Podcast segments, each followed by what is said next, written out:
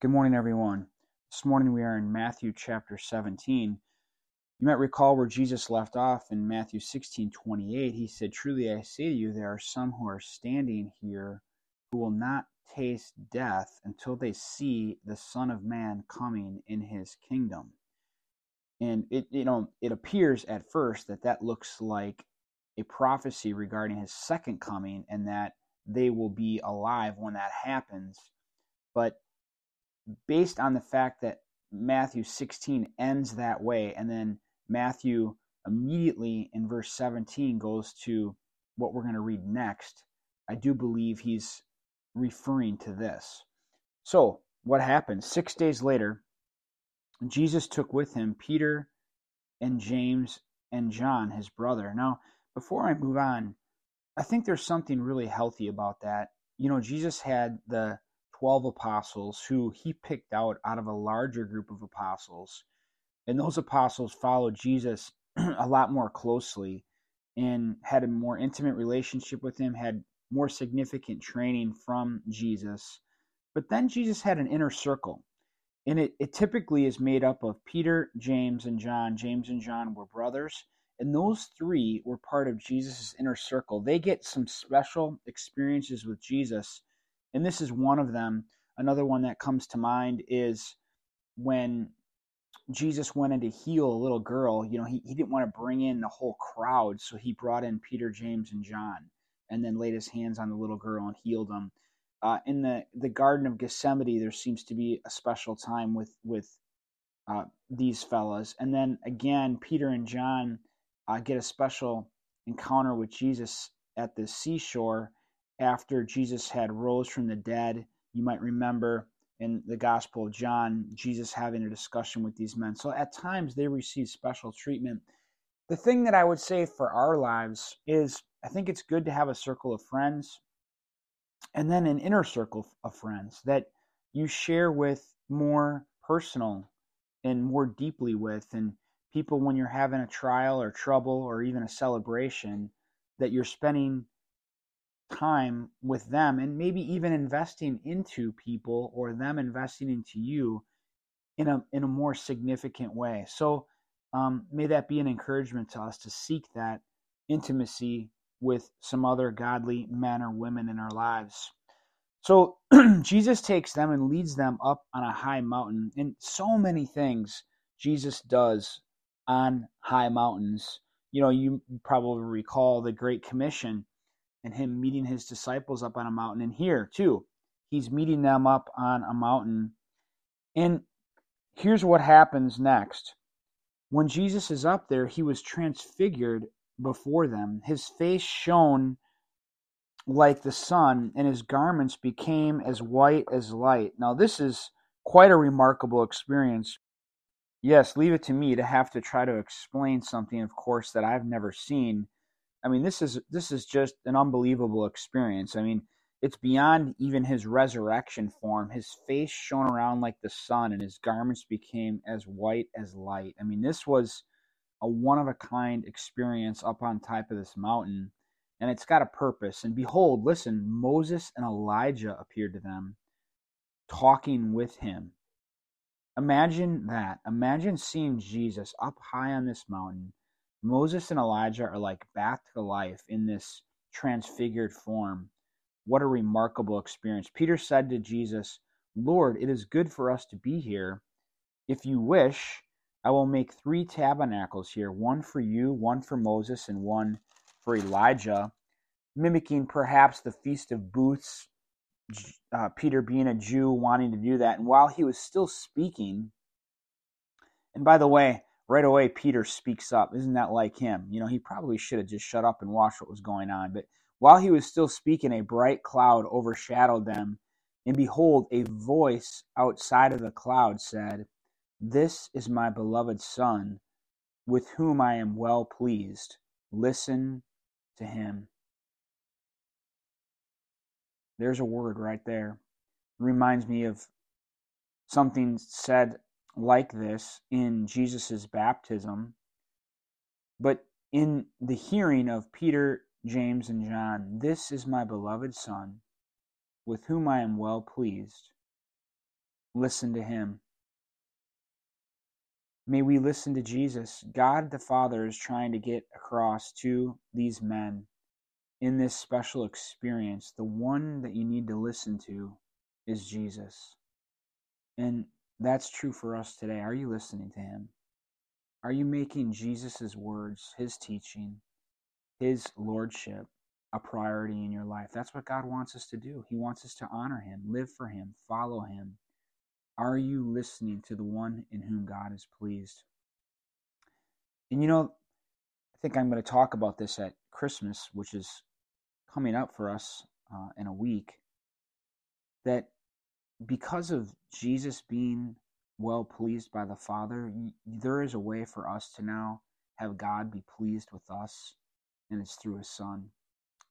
When the disciples heard this, they fell face down to the ground and were terrified. that seems to be a common experience when Jesus shows up in the house after the resurrection. Uh, people are just like, "This is so amazing," and they they have a, a fear about them. And Jesus immediately tries to calm their fear, just like when he walked into the upper room when his disciples were there. And Jesus came to them and touched them and said, Get up and do not be afraid. And what a blessing that Jesus tells us that. I think it's actually good and proper and right to have a reverential fear of the Lord. And then it's good and right for Jesus to help us to not be afraid, but know that because of what he's done for us, we can be in his presence. Get up and do not be afraid. And lifting up their eyes, they saw no one except Jesus himself alone. So God can just make these men, Moses and Elijah, show up and he can make them disappear. I mean, that had to just be incredible. Just all the things Jesus did. It makes me think of right now, like, you know, when Jesus calmed the sea. I mean, what a remarkable thing to see Jesus do miracles, but then to see him, even the winds and the waves obey him. And here, these men show up and then they're just gone, just as God wants. And as they were coming down from the mountain, sometimes I see little phrases like that as they're coming down from the mountain. Imagine the conversations that we don't have. So after this transfiguration, right, this amazing scene, you know, James, Peter, John, and Jesus are walking down this mountain. It's going to take a while. They, they had to talk, right? They had to have conversations that are unrecorded. It wouldn't have been amazing just to kick it with Jesus like that. But Jesus commanded them, saying, On the way down, tell the vision to no one until the Son of Man has risen from the dead. And as you know, he wanted them to wait on this one. And, and here we have Matthew recording it now for us. But they weren't to tell the other disciples about this at that time or anyone else. And his disciples asked him, When then do the scribes say that Elijah must come first? Why then do the scribes say that Elijah must come first? You know, that was prophesied that Elijah would come to prepare the way of the Lord. And he answered and said, Elijah is coming and will restore all things. And that's an interesting passage that Jesus said there. But then he says, But I say to you that Elijah has already come, came, and they did not recognize him, but did to him whatever they wished. So also the Son of Man is going to suffer at their hands. Then the disciples understood that he had spoken to them about John the Baptist.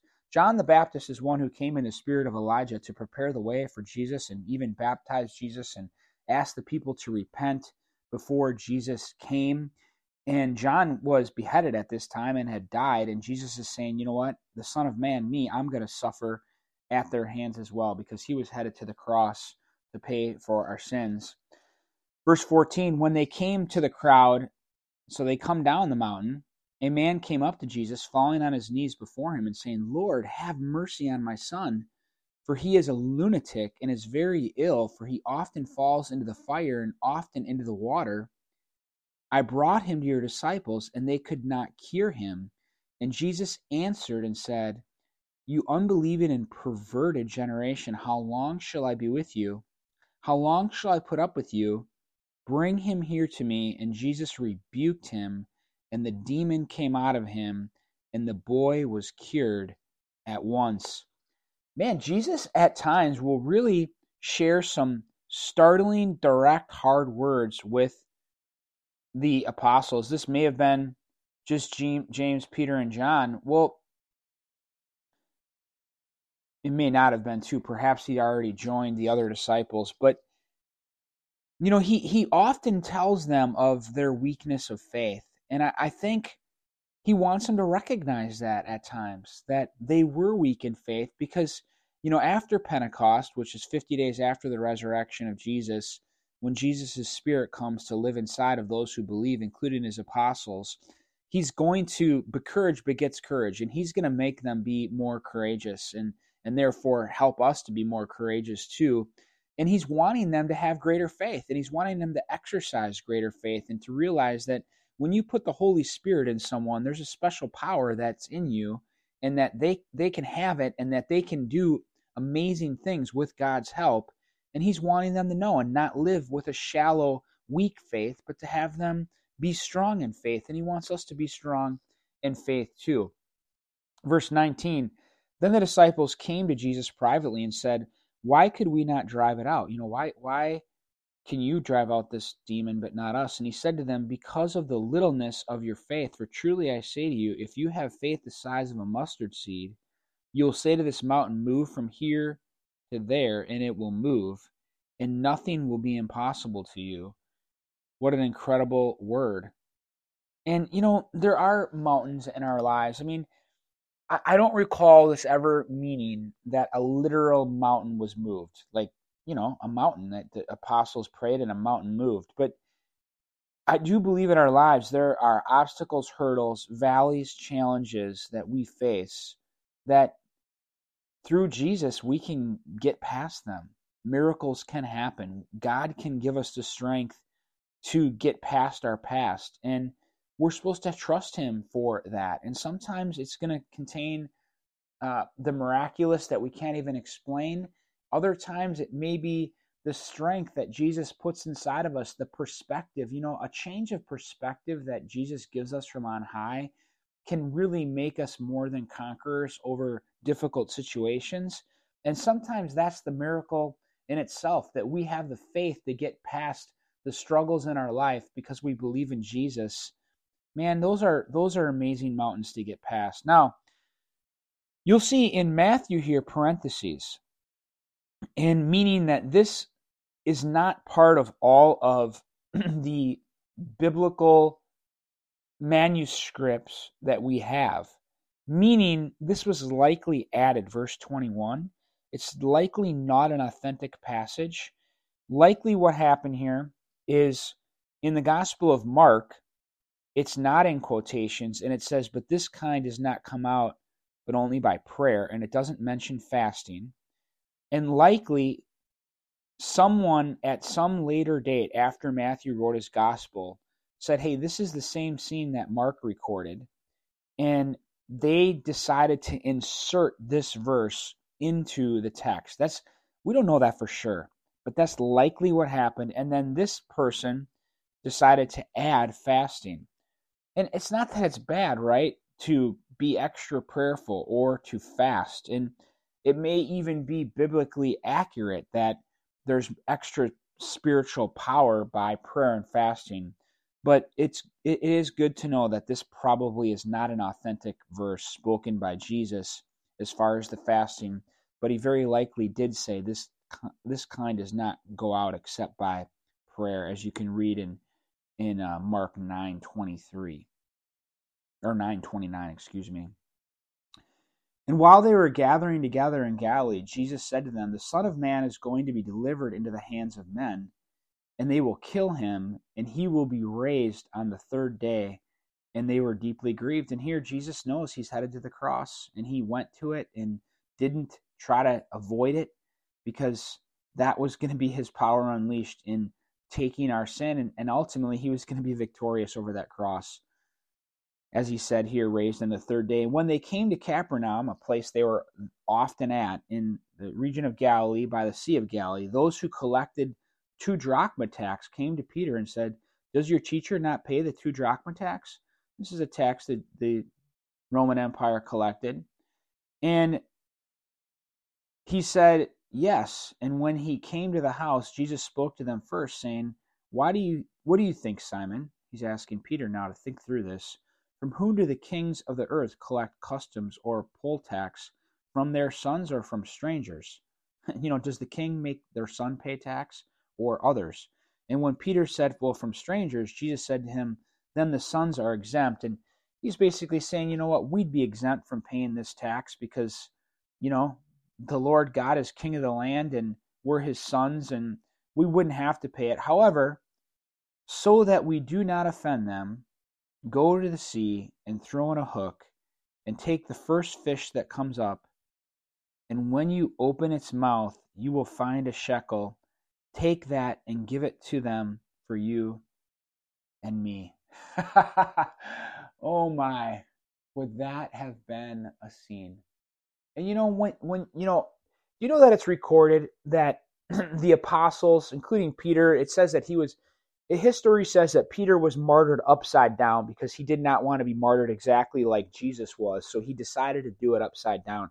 Now, why were these guys willing to give their lives all the way to the point of death, maintaining their testimony in Jesus? Do you know that there's not an apostle there's any record of that denied the Christ? Well, it's because if somebody else could tell you to go put, pull the first fish out of the water, and that fish came out with the coin that just like Jesus said, how could you ever deny him? And they didn't deny him because they could not deny what they saw with their own eyes. These guys were eyewitness testimony to the miracles of Jesus. They recorded what he said. You can believe in Jesus, y'all. He is a miracle worker. What another amazing chapter of Scripture. God bless you all.